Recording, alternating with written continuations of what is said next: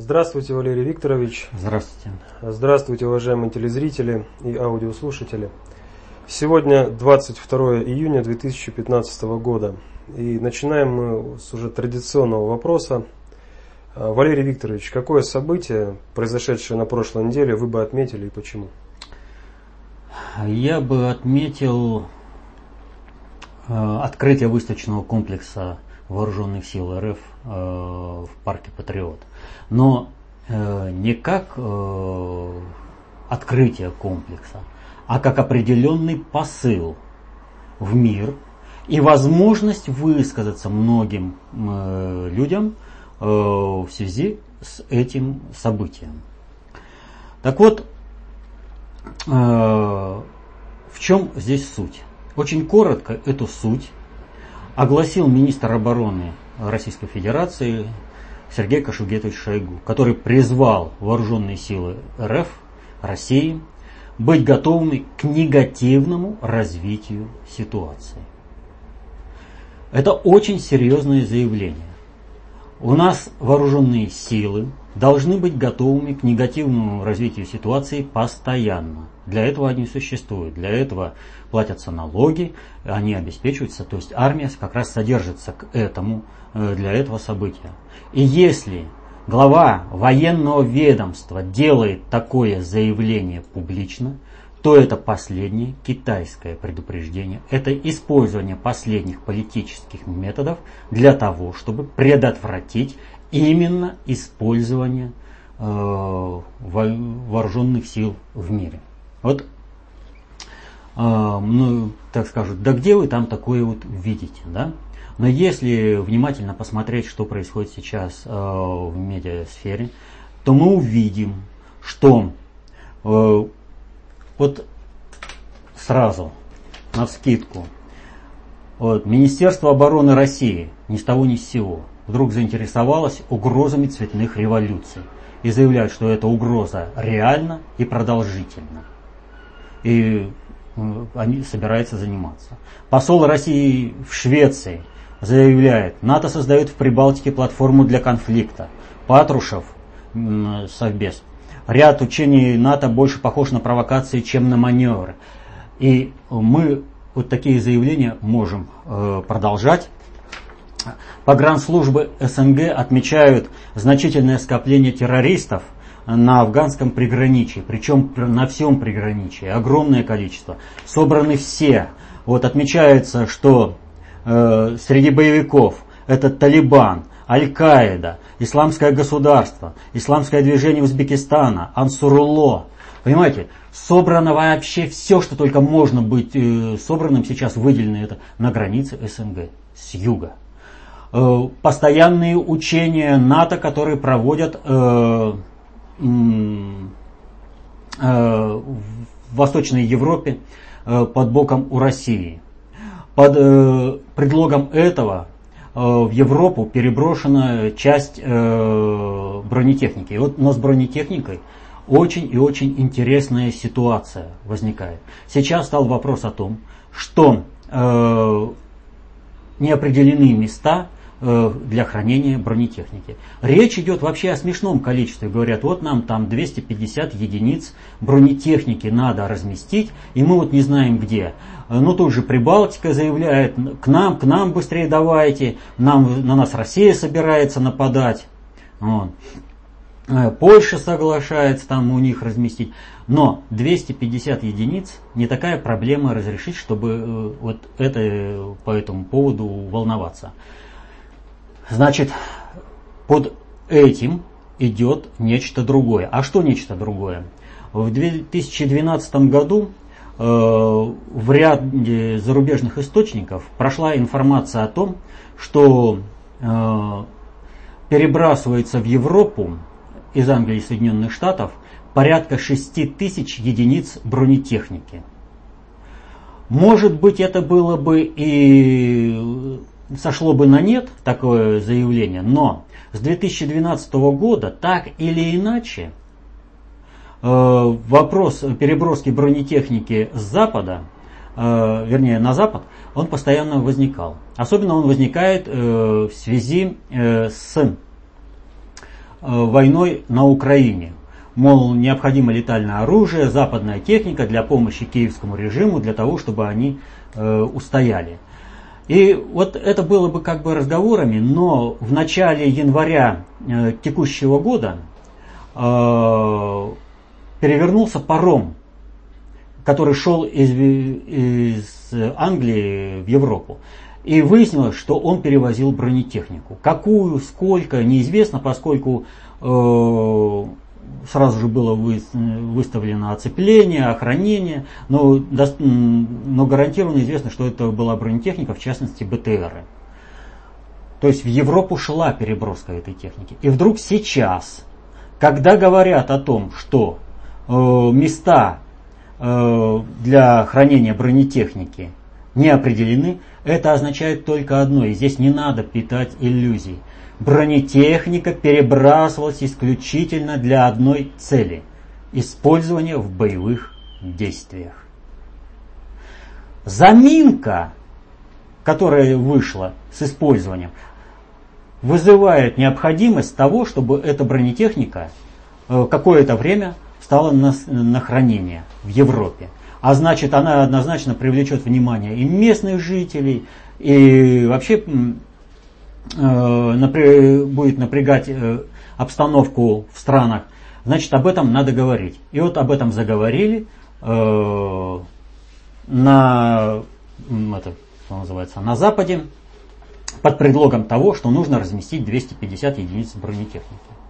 Но самое интересное заявление сделал министр обороны Польши, а именно там, в общем-то, проходили учения – и вот он в рамках этих учений сделал э, заявление для прессы. Он сказал, что население стран НАТО должно понять, что мирный период закончился. Он сказал, вы, журналисты и политики, должны больше говорить обществу, что после десятилетий мира, мирный период после Второй мировой войны завершился.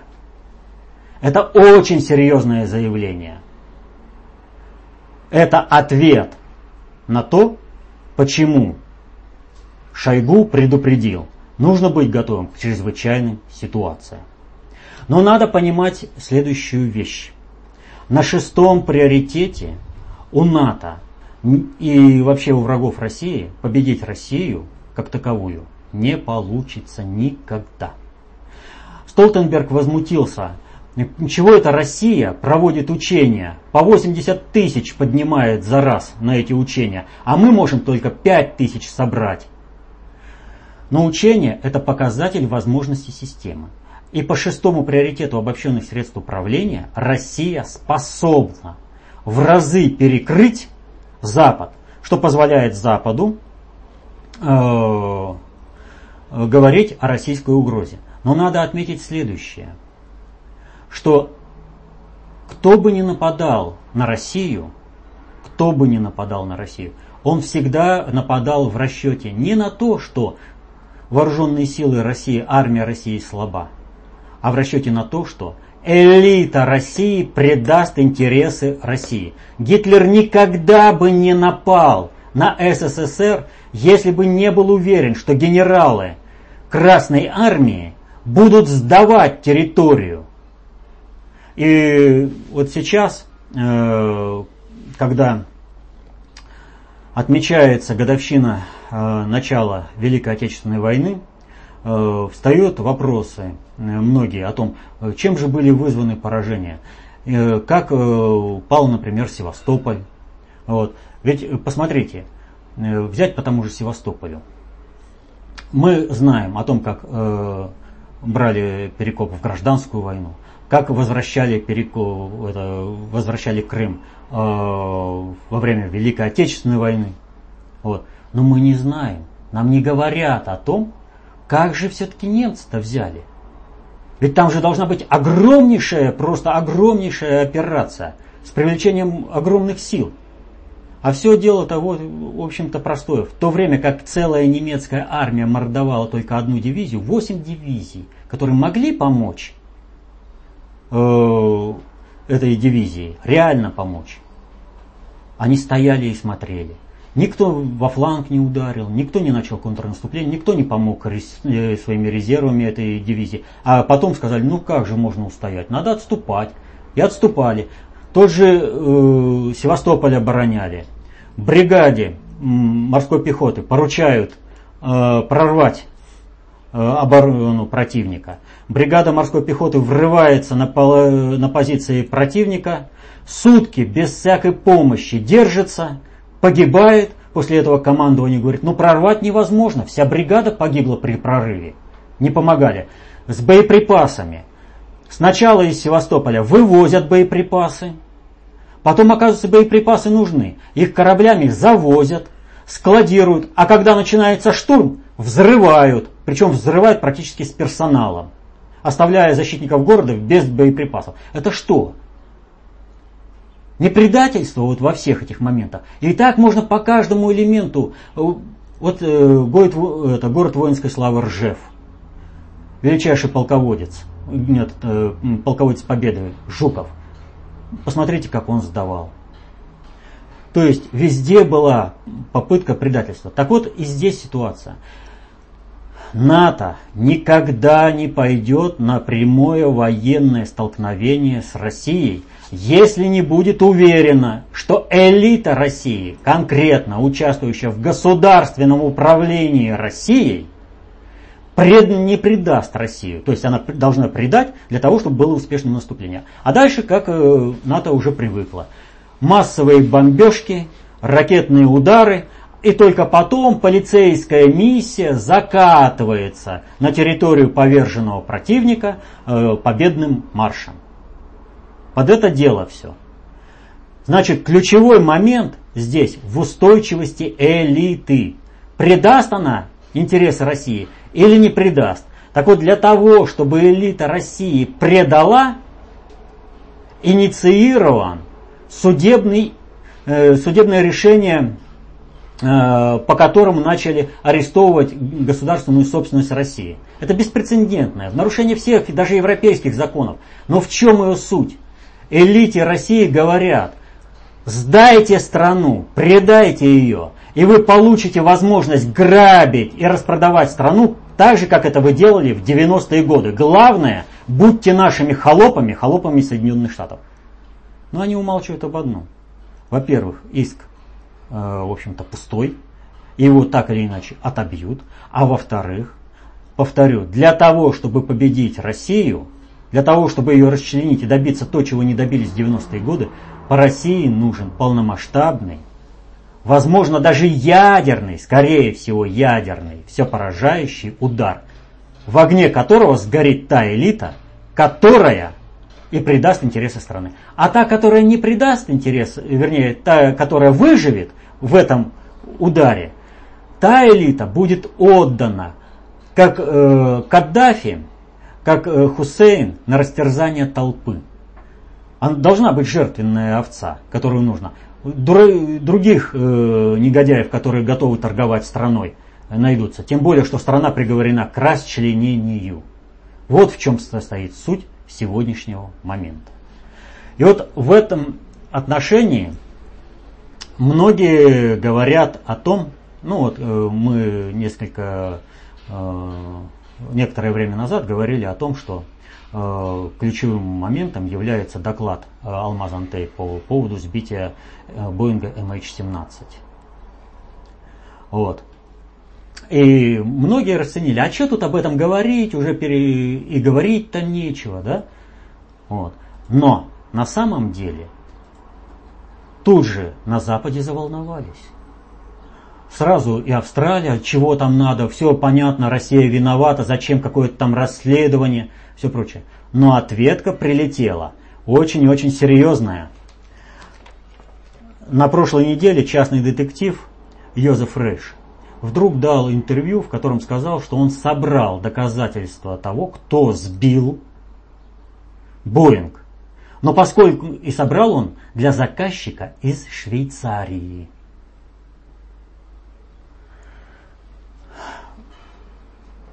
возникает вопрос. Если ты дал подписку о неразглашении, о конфиденциальности расследования, ты зачем такое заявление делаешь? Следовательно, ты должен, ты привлекаешь внимание к тому, что собраны какие-то доказательства. И кто-то должен это услышать. Одновременно практически с этим заявлением э, первая интернациональная биржа по торговле информацией выставила на торги массив материалов, касающихся рейса MH17. Тоже интересно, вот сразу. И сразу же возникает вопрос, а для кого это заявление? Для тех, кто реально сбил. И посмотрите, как после этого изменилась политика Соединенных Штатов. Как они закрутились, как они завертелись и как воспряла Европа.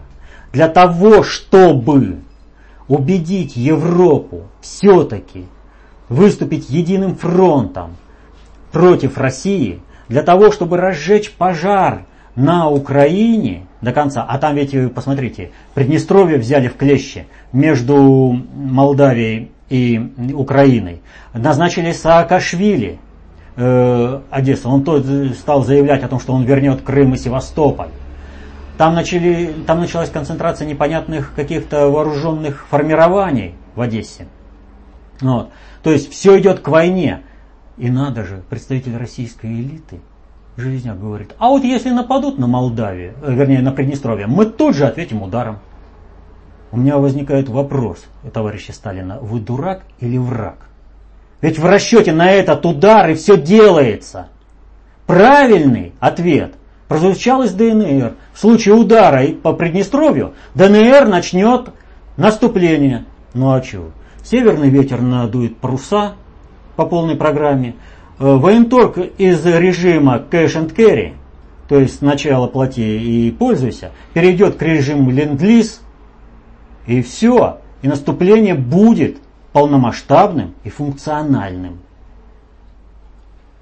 И сразу у многих крылья-то опустились. Не получается Россию ввести, затянуть в войну. Эштон Керри прилетел в Европу уговаривать. Он будет угрожать. Американская дипломатия уже не способна ни с кем договариваться. Они, вот я уже говорил об этом, американская страновая элита самая недееспособная страновая элита в мире.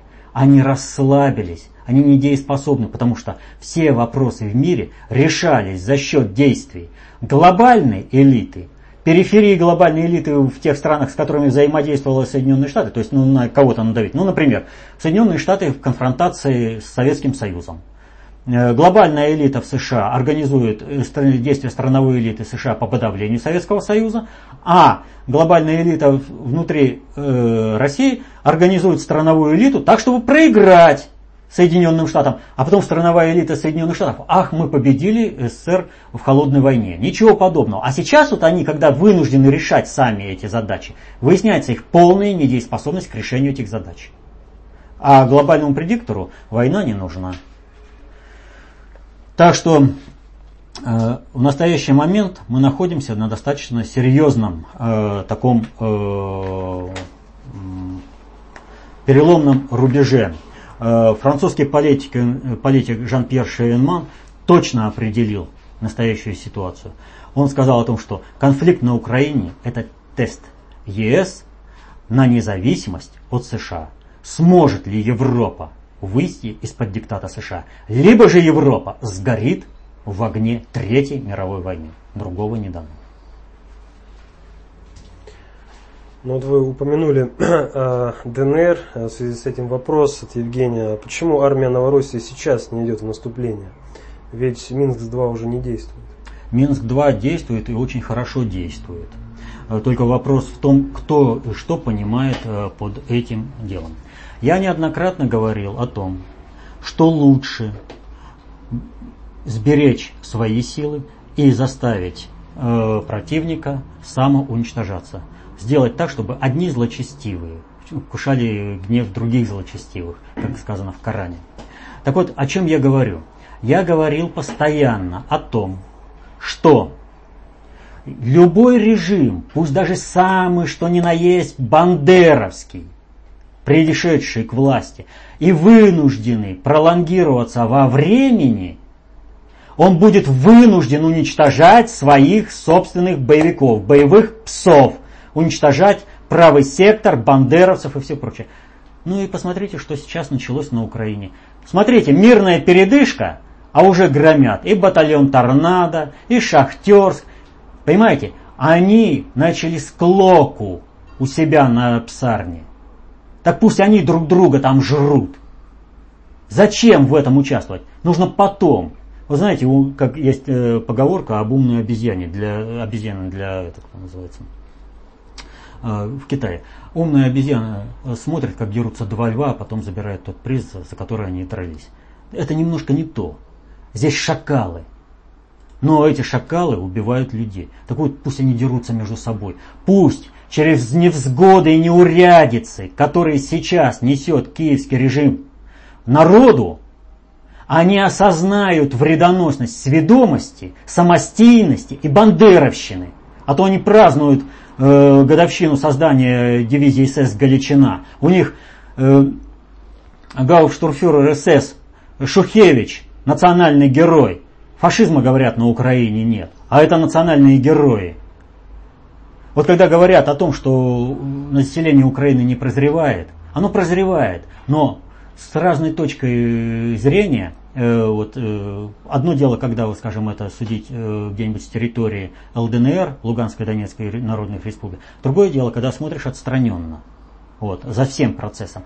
И скорости разные, и, естественно, там, где болит, в Луганской и Донецкой республике, там, кажется, ничего не меняется. На самом деле все меняется. А вот эта внутренняя склока, которая мало того, что они пожирают друг друга, она еще и ведет к прозрению людей. Поэтому шестым приоритетом ничего не сделаешь, не убедишь. Можно взять, как говорили, как Наполеон говорил, можно прийти к власти, опираясь на штыки. Но остаться у власти, сидя на штыках, не получится. Поэтому зачем брать шестым приоритетом? Пусть они перестраивают свои мозги под воздействием собственных же результатов собственной сведомости, э, бандеровщины, собственной самостийности из-под диктата Соединенных Штатов. Антон из Харькова. А, минутку, я здесь э, а, еще вот, э, хотел что сказать. Надо понимать еще одну вещь. А, есть Э, такой момент, как кадровый вопрос. Я к нему уже возвращался, но в связи с провокацией, которую осуществила контактная группа, ну просто невозможно об этом не сказать.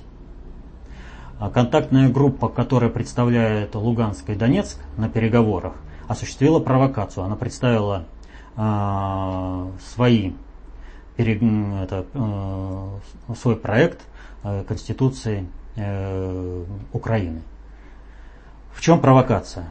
Они должны были представлять новую систему государственного устройства и управления Украины, а не вписываться в старую конституцию. Они там вот оправдываются, да мы вот просто вписались. Вот это, ребята, извините.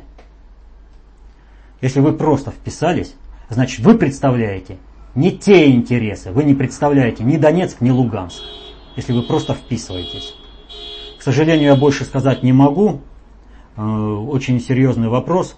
Но надо понимать и вот э, в этом отношении не особо наезжать на руководство э, Луганской и Донецкой республики, потому что они тоже не вполне, так скажем, могущественны полной мере как бы самостоятельно в кадровом вопросе. Это объясняется очень целым большим рядом причин, как внутреннего, так и внешнего характера. Вот. И здесь обогнать э, исторический процесс не получится, поэтому там не надо, вот, что там Захарченко ты Пушилина направил, а вот Пушилин такой-то, да? Не надо, надо понимать и помогать Захарченко нормально работать.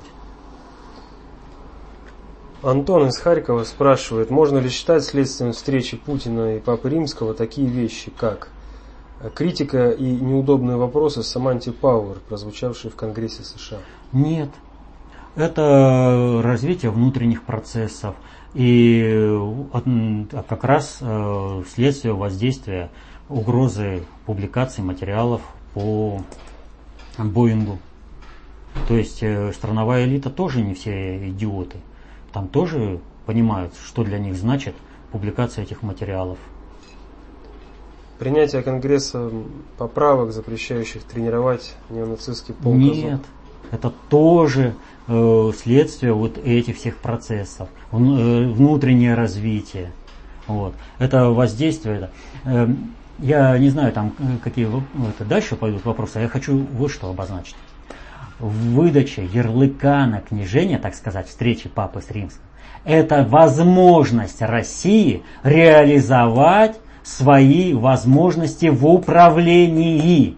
Вот когда Россия что-то проводит, и кто-то идет навстречу, вот, это вот как раз, например, Россия проводит э, Петербургский экономический форум, а Соединенные Штаты отказываются от блокирования э, вот этого. Почему? Потому что в прошлый раз они призывали не ехать и давили своим авторитетом. Сейчас давить авторитетом э, это вступать в конфронтацию с глобальным предиктором. Поэтому свою государственную делегацию они не прислали, но другим, извините, они помешать не могут.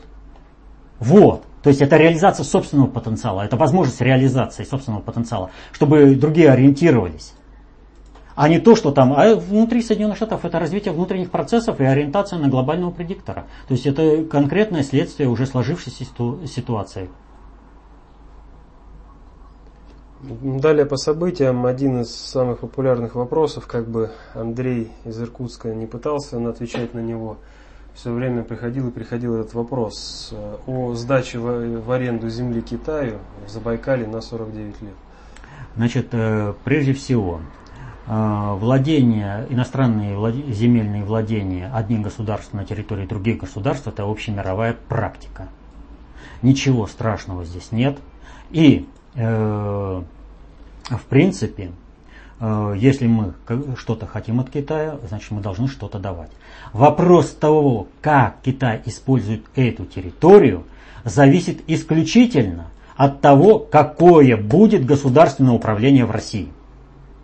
Будет нормальное государственное управление. Все будет там нормально, будут проводиться природоохранные мероприятия, и Китай будет использовать ее как рекреационную зону. Если же придет э, вернуться, э, так скажем, как некоторые мечтают, враги России, славные времена 90-х, э, когда можно было Россию грабить как, как хочешь, или же даже э, компромиссные времена, времен П резидентства Медведева, то тогда это серьезно. Но мы должны понимать, если мы будем этого, как говорится, волков бояться, в лес не ходить, то тогда мы остаемся без союзника, и очень без серьезного союзника. Лучше э, нормально решать все эти вопросы. И нормально решать государственные вопросы внутри государства. Э, далее, охарактеризуйте, пожалуйста, результаты Петербургского экономического форума. А главный результат Петербургского форума в том, что он состоялся.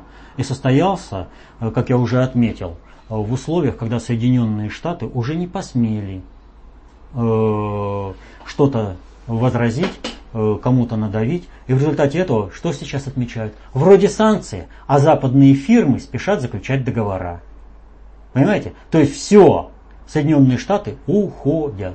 Россия в полной мере смогла реализовать свой потенциал. Вот выдача ярлыка на княжение, что называют, ну я так условно называю, да, не значит, что у тебя однозначно это получится. Соединенные Штаты однозначно через свою периферию внутри руководства России пытались сорвать, заблокировать, спустить э, на тормозах весь этот форум, заблокировать через своих э, э представителей, через свою периферию в других странах пытались то же самое сделать. Они публично только не смогли противостоять. И вот возможность э, того, что они не смогли публично противостоять, была бы использована в полной мере. И задавили и внутреннюю э, пятую колонну внутренних домашних негров, которые ради того, чтобы служить Соединенным Штатам, готовы сами в ядерной войне сгореть. Вот. И Западу показать перспективу взаимодействия с Россией. Вячеслав из Киева э, просит прокомментировать заявление Кудрина о том, что в России необходимы досрочные выборы президента. Ну, это вот опять очередное это дуновение Вашингтонского обкома. Что нужно Вашингтонскому обкому? Они понимают, Путин государь России. Пока он будет управлять государством, он будет следовать выбранному курсу. Он будет следовать выбранному курсу. Следовательно, как, какая бы там ни была обстановка, а с каждым э, годом она становится все лучше и лучше, объективнее лучше для России. А теперь, если мы э, преодолеем противостояние вот это вот по шестому приоритету и под давлением санкций, ведь нас же ведь на что раскручивают? Вот мы проводим постоянное учение. Мы сейчас по уровню трат на военно-промышленный комплекс, вообще на оборону, приблизились практически к военному показателю в 5% бюджета. Это очень серьезно. Нас заставляют, смотрите, с одной стороны давят санкциями, с другой стороны э, заставляют э, тратить ресурсы на постоянное проведение учений, чтобы мы были в постоянной боевой готовности. Вот. Но они сами первые выдыхаются.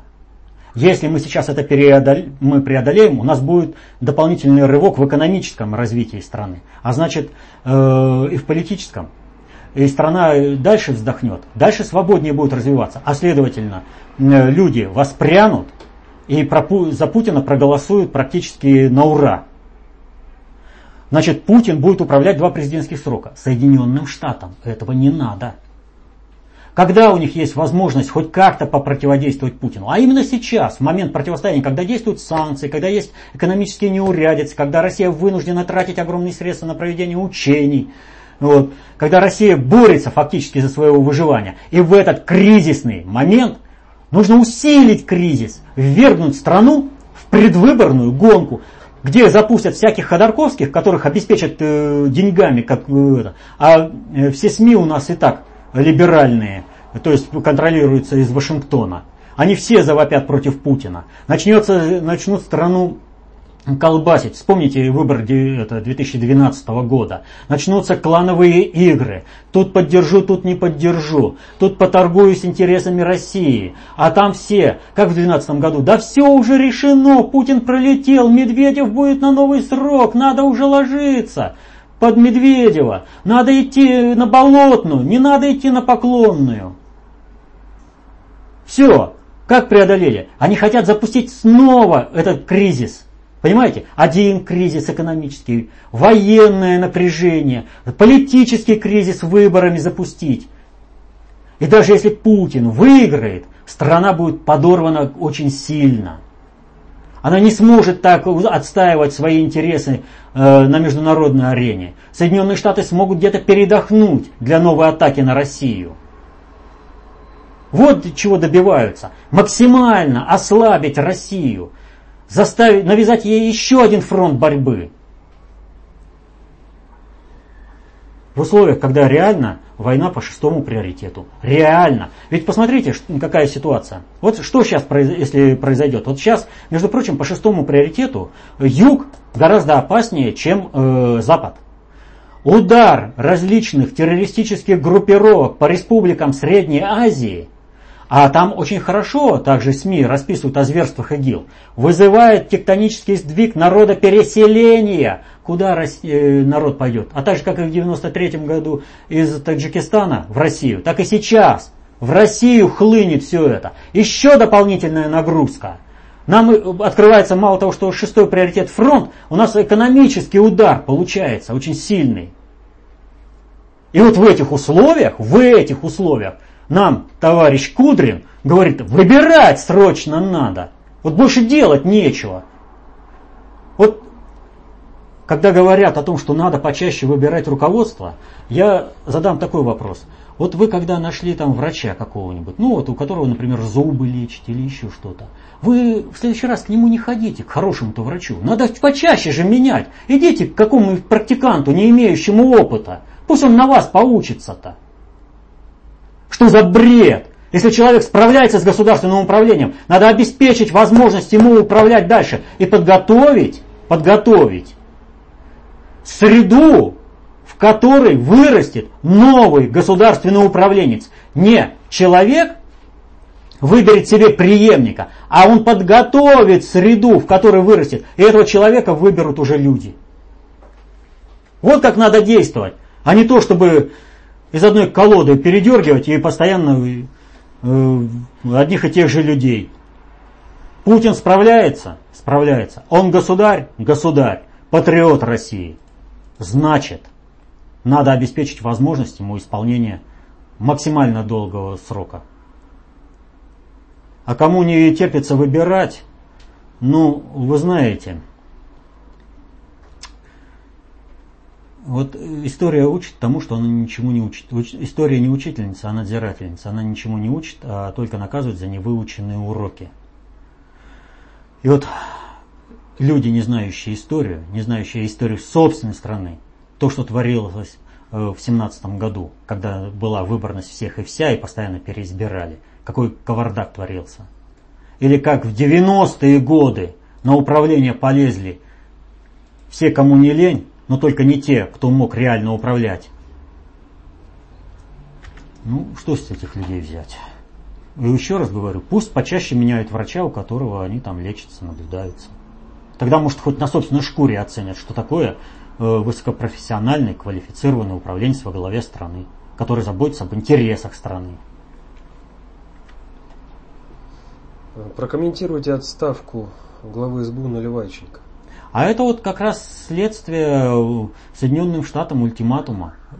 Пригрозили того, что будет опубликовано. И все. И пошло, поехало. Соединенные Штаты стали терять управление на Украине. И вот обратите внимание, какая ситуация. Должен был Порошенко полететь в Братиславу для выступления на конференции по безопасности. С докладом. Первым должен был выступать. И вдруг он отменяет свой э, визит туда без объяснения причин и занимается вопросами э, это, отставки Наливайченко. Тут же заявляется, после его заявления о том, что взятка в 3 миллиона, э, в 3 миллиарда это, это, кредит в 3 миллиарда, это была взятка Януковичу, мы платить не будем. Тут же э, следует обратное заявление, что мы готовы выплатить купон э, по обслуживанию этого долга. Вот. Э, и все это происходит в обратную сторону. И в результате этого, без объяснения причин он не побывал в Братиславе, теперь вместо него там президент Грузии первым там выступал. Там выступил Маккейн, и Маккейн прилетает и встречается э, с Порошенко. Причем визит с Порошенко не был запланирован изначально. Почему? Потому что Маккейн прилетел в Днепропетровск. И уже оттуда полетел э, к, это, в Киев к Порошенко. А е, если бы они встретились с ним э, в Братиславе, не было бы не, э, необходимости лететь. Значит, Маккейн пытался чем-то его э, напрячь. Но Порошенко, в общем-то, уже в другой ситуации. Он понимает, Соединенные Штаты теряют управление. Он понимает, что Европа от него требует. Как требует? Он требует чистки СБУ. СБУ, повторюсь, является филиалом ФБР, а ЦРУ присутствует только по отдельным направлениям, хотя численность э, сотрудников ЦРУ там может быть зашкаливать как угодно, в это нет, э, никакой роли не играет, главное функционал. Это отделение ФБР. СБУ является отделением ФБР. И вот теперь гражданина Наливайченко, гражданина США Наливайченко, у, э, увольняют с поста СБУ. Говорят, что Наливайченко не гражданин США. Говорят, что это фейк. Но я в этом отношении хочу сказать следующее. Есть разные уровни фейка. Есть фейк и есть фейк. Есть фейк – это доведение информации. Вот есть такой э, э, гриф на американских деловых документах тех, кому это касается. Ну вот как вот у нас типа справка дана по месту требования. My concern. А, да. Так вот, э, в данной ситуации когда была опубликована информация о Наливайченко о том, что он гражданин Соединенных Штатов, было опубликовано, э, был опубликован такой фейк, который как раз укладывается в информацию для тех, кого касается. Толпа, ищущая конспирологию, она будет уверена, это фейк. Те, кому необходимо знать, они знают. Наливайченко гражданин Соединенных Штатов. Поэтому э, отсюда все вытекающие последствия. Что сейчас? Отставка Наливайченко – это как раз э, следование Порошенко курсом выживания, поэтому он и не поехал еще в Братиславу, потому что это следование американскому курсу. Вот. А дальше это выполнение, это приведение к управлению именно Европы. Поэтому за Порошенко сейчас стоит Европа в противостоянии с Соединенными Штатами. Далее к событиям в США прокомментируйте, пожалуйста, стрельбу в Чарльстоне. Соединенные Штаты э, находятся в кризисной ситуации. Вот у нас, прежде чем э, Советский Союз рухнул, очень часто угоняли самолеты. Были шутки с угонами самолетов. Фильмы снимали. Фильмы снимали, да. В Соединенных Штатах, обратите внимание, все больше и больше нарастает э, статистика, вот эта событийная э, стрельбы. Что касается Чарльстона, то там надо будет еще посмотреть, потому что очень интересная ситуация. С одной стороны, убит сенатор штата. С другой стороны, убийство произошло непосредственно после э, отъезда из города это Хиллари Клинтон. И в результате этого Джефф Буш отменил все мероприятия Э, в Чарльстоне. То есть сошлись очень интересные линии управленческие. Поэтому там не такое простое событие, и на это дело надо будет посмотреть. Но то, что все страновой элите указали место, это уже конкретный факт. Военные учения «Нефритовый шлем», которые должны пройти на территории 9 штатов США, причем Техас, Юта и часть Калифорнии, отмечены как вражеские территории. К чему готовятся американцы? В отличие от Советского Союза, который был э, готов мирно разойтись, и в принципе так и произошло, мирно разойтись, э, американская страновая элита не готова потерять даже часть своих территорий, тем более терять часть территорий, наиболее богатую и наиболее, э, так скажем, э, обеспечивающую могуче, могущество Соединенных Штатов, в частности Техас. Поэтому к распаду Соединенных Штатов страновая элита готовится. Но она готовится в том плане, что она роет себе могилу. Она готовит гражданскую войну. Это глупость. Что касается э, Техаса, то надо как бы знать, что Техас спокойненько, э, не привлекая внимания, но на определенных э, компромиссах и при определенном давлении есть информация о том, что Техас вывез часть причитающегося именно Техасу золотого запаса ФРС США, а ФРС США большей частью, как мы знаем, в общем-то, дутые запасы, там далеко не со всеми можно расплатиться этими золотом. Так вот, Техас вывез причитающуюся ему часть в свои банки, на свою территорию. Поэтому у Соединенных Штатов еще и этот есть аспект. Хотя золото, повторю, не является а, той основой, которая поможет а, спасти мир в случае крушения а, долларовой пирамиды. Это будет другая организация, другой другой принцип продукта обмена. Деньги это предельно обобщенная информация о продуктообмене. И золото, золотой стандарт умер, и он больше никогда не возродится. Хотя определенную стабилизирующую роль золото, как и другие цветные металлы, играть будет. Подчеркиваю, как и другие цветные металлы. Поэтому Китай э, осуществляет накопление в первую очередь других цветных металлов – Александр просит прокомментировать э, заявление Владимира Маркина в «Известиях». Цитата. А еще можно помочь провести международное расследование, куда пропала кинопленка, снятая астронавтами на Луне, или где спрятаны и более никому не показаны 400 килограммов лунного грунта. Нет, мы вовсе не утверждаем, что они не летали, а только сняли кино. Но все эти научные или, может, культурные артефакты – достояние человечества, их бесследная пропажа – наша общая потеря. А расследование покажет. Конец цитаты. К чему бы это? Чему? Дело в том, что глобальное могущество Соединенных Штатов в принципе базируется на мифе о том, что Соединенные Штаты э, были э, на Луне.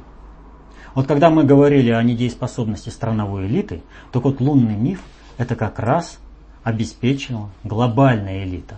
Смотрите, все говорят, на основании чего они там были на Луне? На основании того, что Советский Союз не возразил. Если бы Советский Союз возразил или продолжил бы лунную программу, то э, он бы мог доказать. А так Советский Союз смирился, отправил луноход там и все прочее. Да? На самом же деле что произошло? Глобальный предиктор, поднимая Соединенные Штаты, э, осуществил э, мистерию э, высадка американцев на Луне. А Советский Союз под давлением и под взаимодействием э, глобальной элиты внутри Советского Союза промолчал и обеспечил со своей стороны поддержку этого мифа. Вот если глобальная элита понимала всегда, это, что это миф, и она вела себя аккуратно, то американская страновая элита, она забылась об этом. И вообще американское могущество, оно выстроено на этом. Поэтому, если разрушить миф о том, что американцы были на Луне, рухнут Соединенные Штаты. Американцы в своем стремлении развязать войну против России зашли слишком далеко, если министр обороны России делает такое заявление. Вы что думаете, Следственный комитет не должен обеспечивать возможность мирного дальнейшего развития событий? Мы, Следственный комитет, в меру своих возможностей тоже участвует в сохранении мира. И поэтому он показывает Соединенным Штатам, только вякните – информации, которая есть сейчас в мире, от, из открытых источников, достаточно для того, чтобы миф о том, что американцы ру, не были на Луне, рухнул. Мы, как Следственный комитет России, обеспечим это.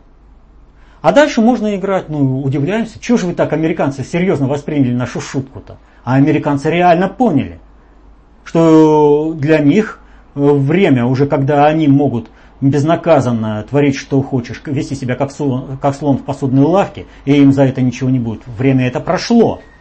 И надо уже договариваться. Поэтому они поспешили сбавить обороты.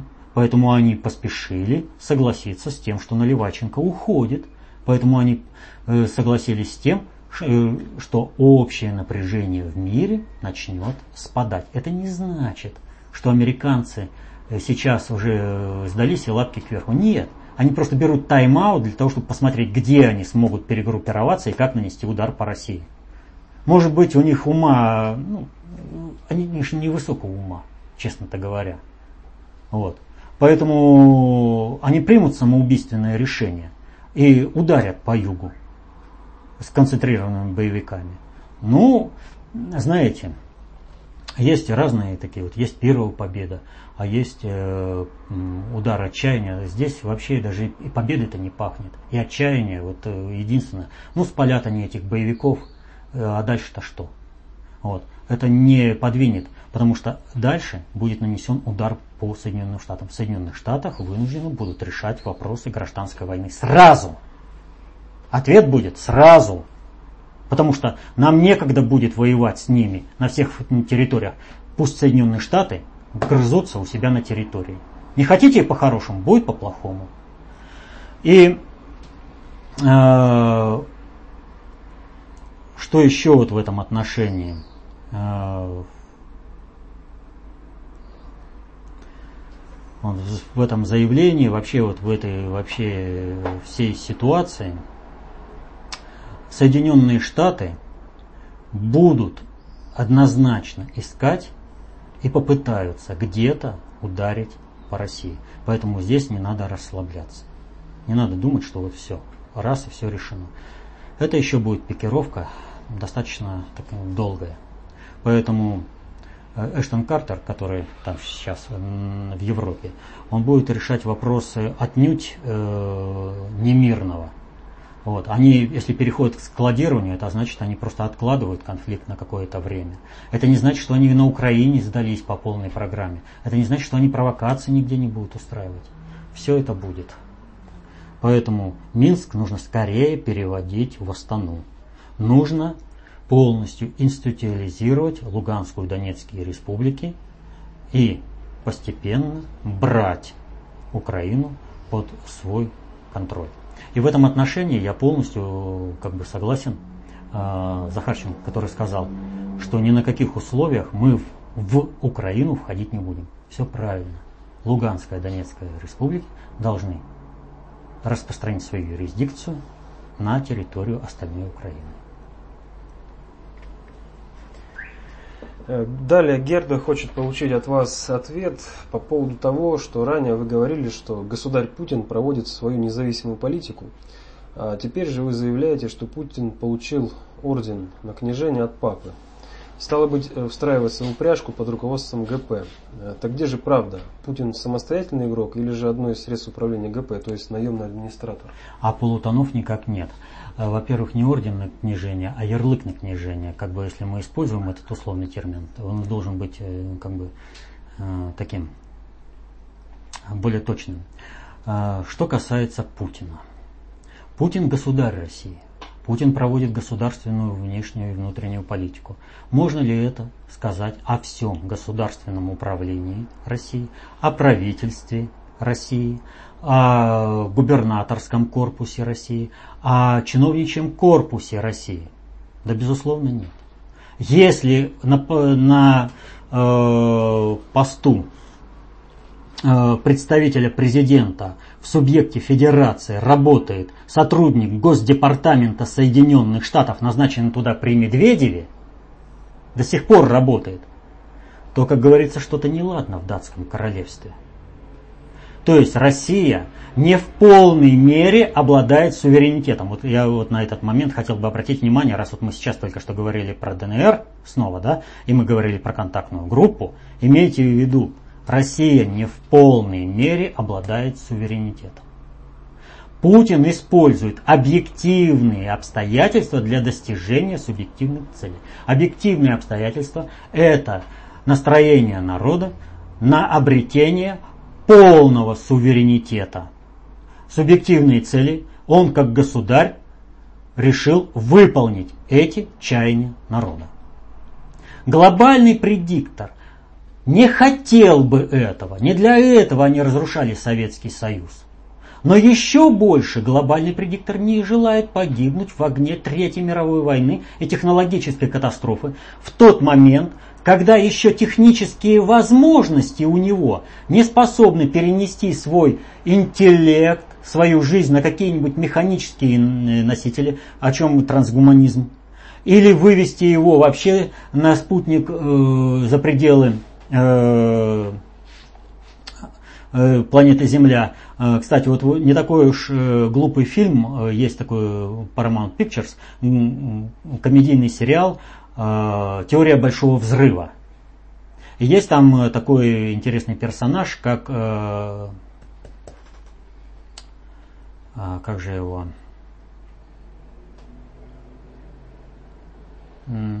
Да самый такой взрослый ребенок, э, ну неважно.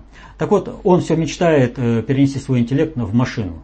Но ему там объясняют на пальцах, что пока ты не можешь э, перенести свой интеллект на машину, ты должен будешь общаться с этими людьми. И он пренебре... и свою брезгливость и прочее, он идет и общается с людьми. Мне от вас нужны только деньги, как он там заявляет на встрече.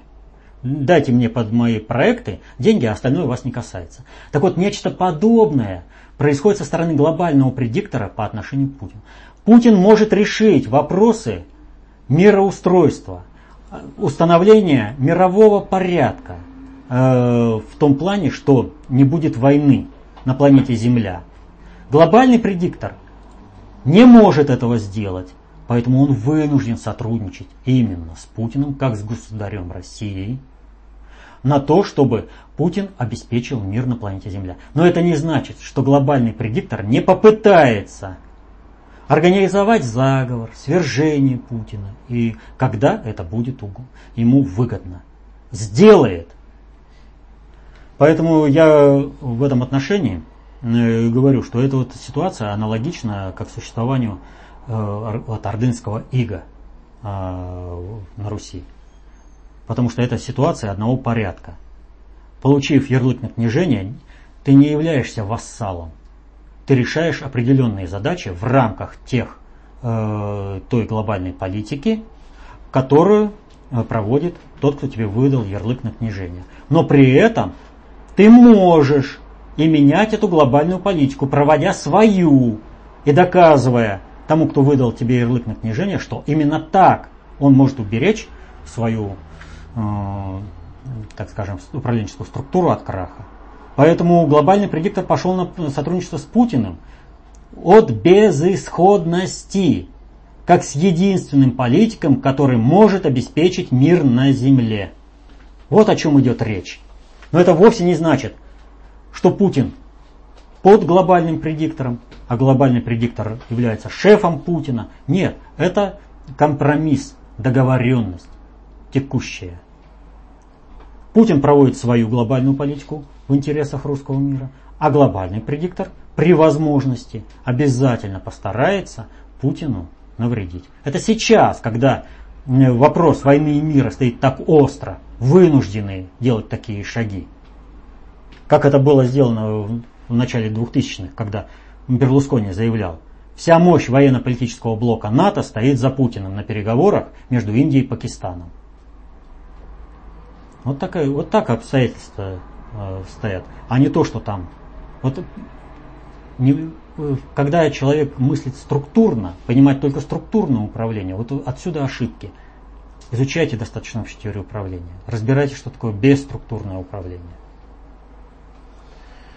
Ну и последнее сообщение на сегодня. Э, ученые США заявили, что начинается шестой по счету этап исчезновения биологических видов. Причем люди исчезнут первыми. Да, вот смотрите, ученые сказали, люди будут исчезать. Поэтому за всеми эпидемиями, войнами не надо искать никакой конспирологии, не надо искать каких-то чьих-то интересов. Вот. Все происходит само собой. Люди должны вымереть. И причем здесь политика золотого миллиарда, а теперь еще 500 миллионов. Все должно сократиться само собой. Не надо искать. Ученые сказали. Вот так осуществляется бесструктурное управление. Так дезактивируется э, активность масс. Вот. То есть массы становятся безучастными к тому, что происходит. Ну, объективно же, ученые сказали. Это последний вопрос, да? да. Ну вот э, как мы сразу выходим на него. Вот для того, чтобы разобраться в текущей политике, для того, чтобы разобраться, что реально происходит на планете Земля, необходимо обладать определенными знаниями. Вот как э, в бухгалтерском учете ничего не сделаешь без знания математики, так и в управлении без знания достаточно общей теории управления. Изучайте концепцию общественной безопасности, достаточно общей теории управления – Будьте самостоятельными в проведении своих интересов, защищайте себя, свои семьи, защищайте мир на земле. Помните, знание – власть. Берите эту власть в свои руки. До следующих встреч.